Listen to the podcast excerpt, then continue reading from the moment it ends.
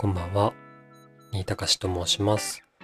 え今日はですね、えー生活テクというか、あの固定費を下げるために画策したあれこれっていうお話をしたいなと思っております。えー普段は転職エージェントとして働いておりまして、あとはこういった音声配信ですとかブログを書いたりなどして生活しているものでございます。ではでは本日もどうぞよろしくお願いいたします。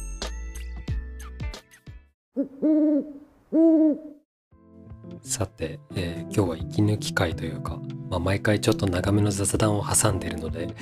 あのいつもと同じ感じで話すことに結局なりそうなんですけれどもあの特に台本も用意しておらずですね淡々とこう喋りたいなっていうふうに思っております。よければお付き合いください。でえっと話の趣旨はですね固定費を下げたいな生活で生じてくるあれこれをちょっと安くしたいなそこに挑戦してみたいなっていう気持ちがですね約10年ぶりにあの巻き起こりまして、えー節約とか倹約とか言うとちょっとなんかなんだろうなケチっぽいなみたいなイメージがなんとなくあったんですけれどもそういうことなのかもしれないしただ僕の意識としてはあのなんでしょう質素倹約に生きるということではなくて純粋にですねその浮いたお金をどうあの他の消費に回すのかとかあの投資に回せるかとか、まあ、お勉強し代に当てようかとかみたいなことをですねちょっと考えてみるのが楽しくなったっていうところがあのきっかけでございました。で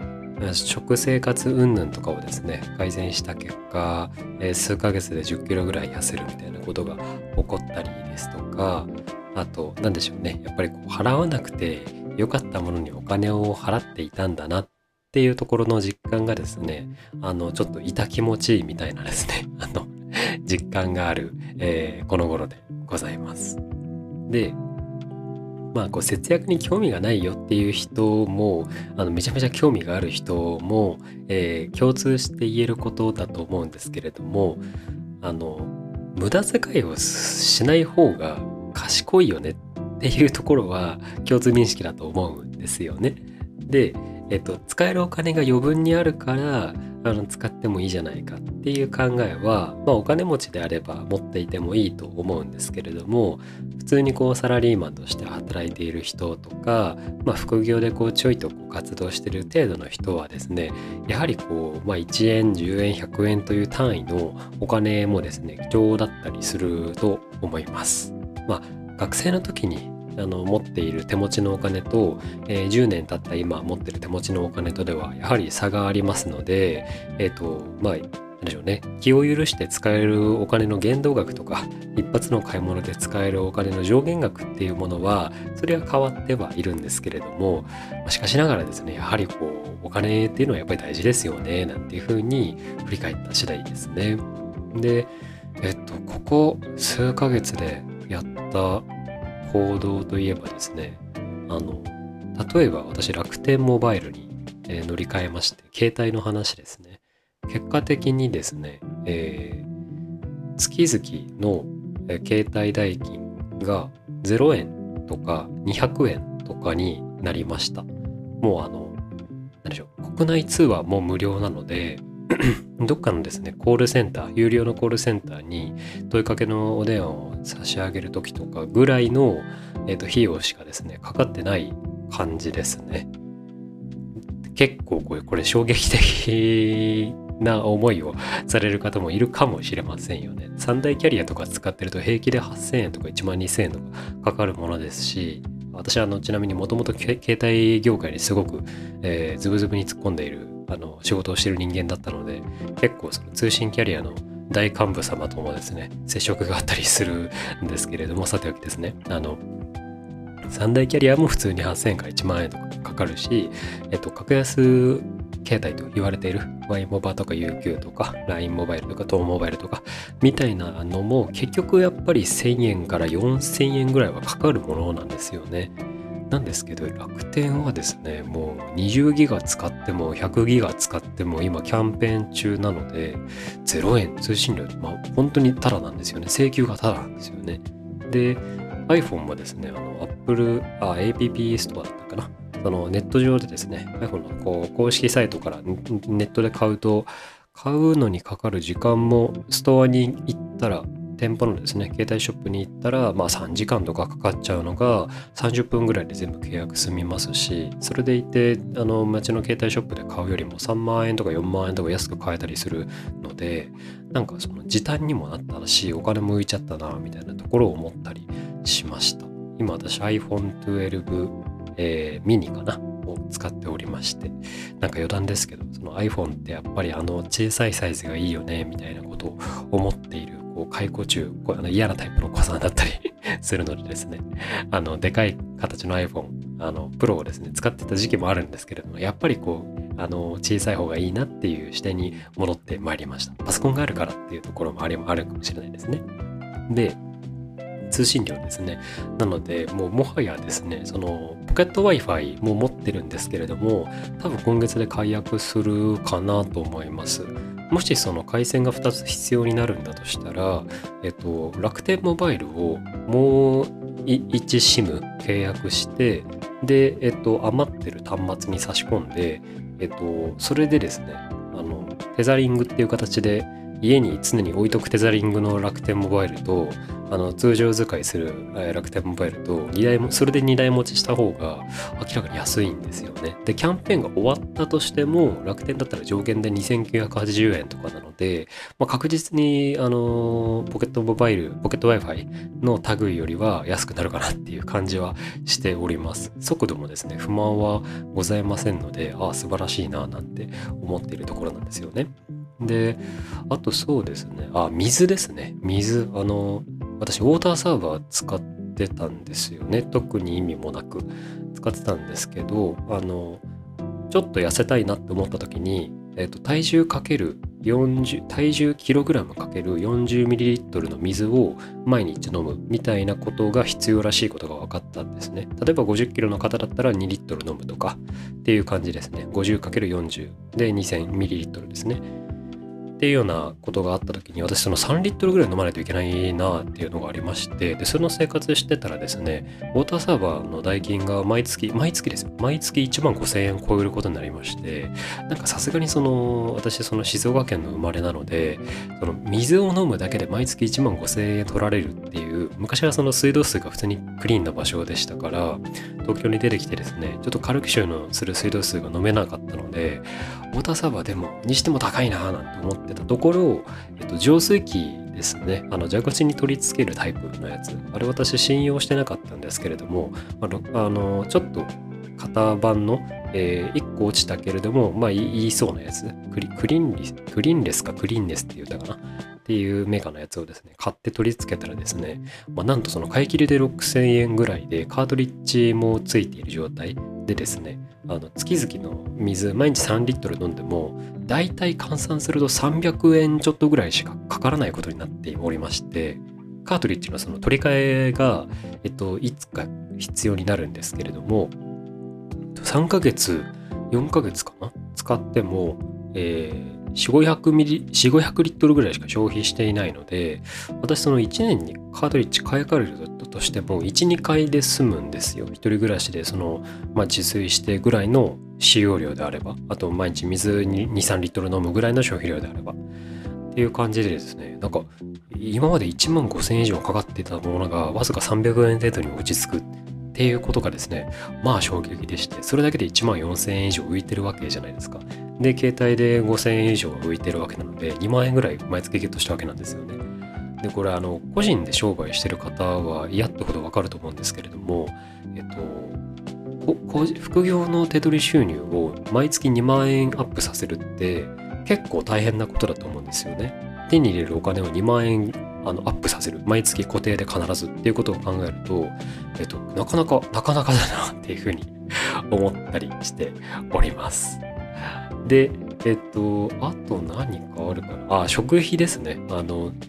私、ウーバーイーツをですね、3食頼んでしまうみたいな生活をやっていた時期もあったんですけれども、まあ、やっぱ出前の金額だけで30万円ぐらいいっちゃったりですとか、なんかとんでもないお金の使い方をしていた。これは消費じゃなくて完全に浪費だったんですけれども、これ出前出前を否定するものではないんですが、あの、楽にかまけてですね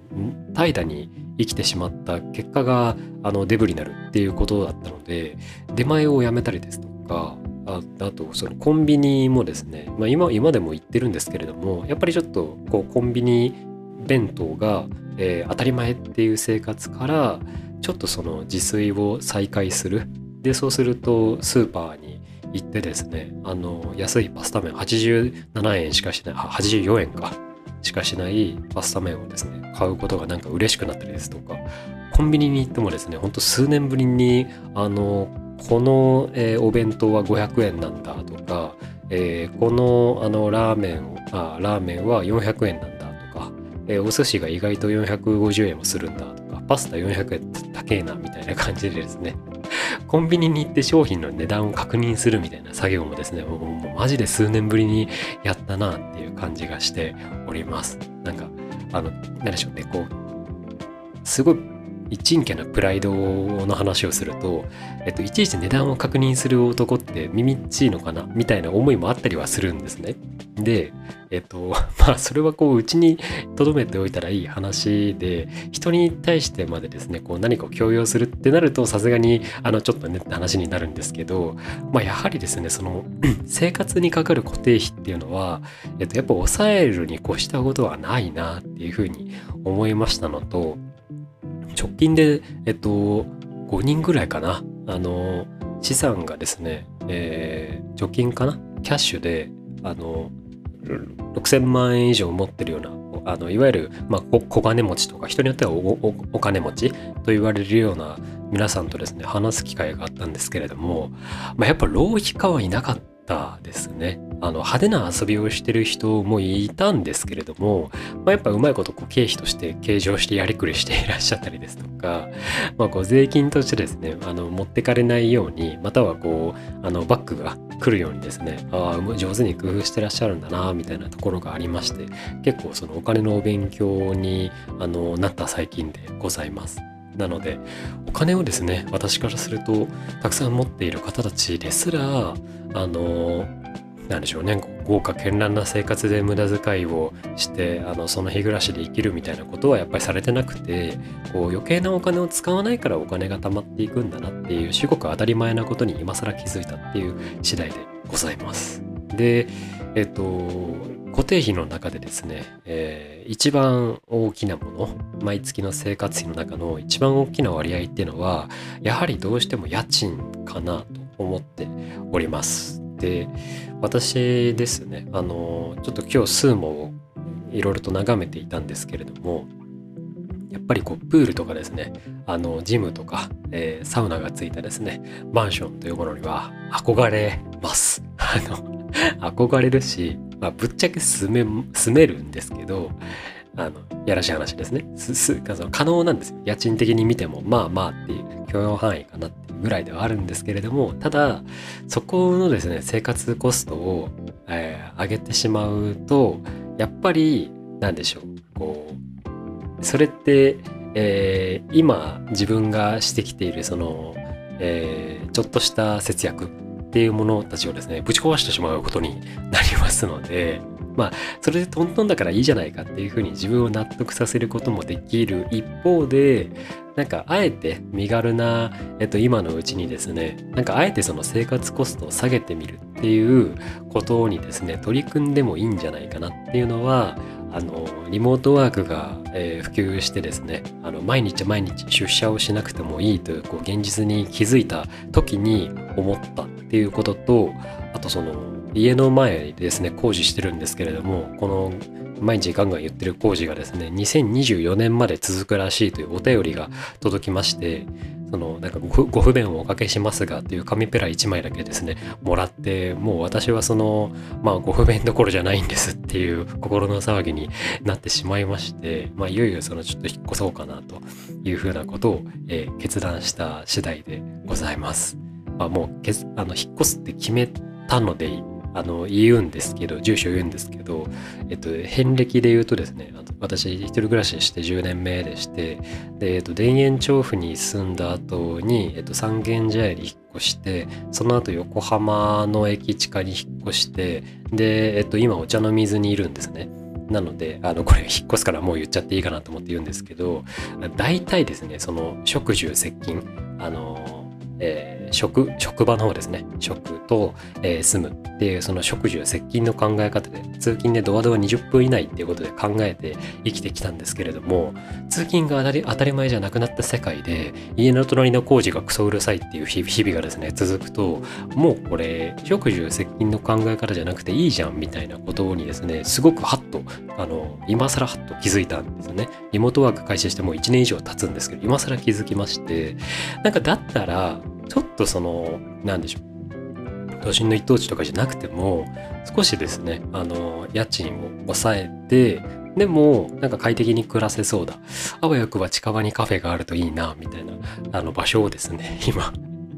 あの、探しておりまして、で、さっき一軒見つけたんですよね。なので、えー、多分明日か明後日ぐらいにですね、不動産中華屋さんに行ってですね、あの、ニコニコと営業を受ける身なんですけれども、こちらも営業スマイルをかましながら、えー、最適な一軒っていうのを探していきたいと思っております。まあ、今住んでる場所もですね、気に入ってはいたんですけれども、何でしょうね、こう工事の兼ね合いとですね、あとは、あんまりこう別に都心じゃなくても、僕その、あの、毎日毎日、えー、どっかに出かけて何かを外食してみたいなことをですね、一人でやるタイプではないので、近場のカフェに行けたら十分っていう感じですから、ちょっとですね、あの、過ごしやすい家っていうのを探しつつ、それでまた固定費を下げてですね、浮いたお金はおそらく仮想通貨に突っ込んでいくかなというふうに思います。皆様のその節約術というのはですね、いかがでしょうか？何かの参考になれば幸いでございます。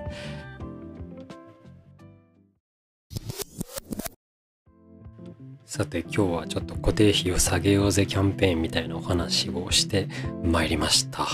えー、なんか他にも言えることがあった気はするんですけれども長くなっちゃいそうなのでこの辺りであの自重したいなっていうふうに思います。え普段はですねあの何かしらそのキャリア系の、えー、時事だとか制度だとかに対して、えー、人材現場あ人材業界の現場目線から、えー、ちょっと何かを言っているといったようなチャンネルでございますので何か参考になりましたら是非チャンネル登録とか、えコメントとお待ちしております。あとはあのブログですとか、ノートですとか、インスタグラムですとか、あの方々で現れておりますので、何かあの目に留まるようなものがあれば、ぜひまたご覧ください。ではでは、転職エージェントの新井隆でございました。またね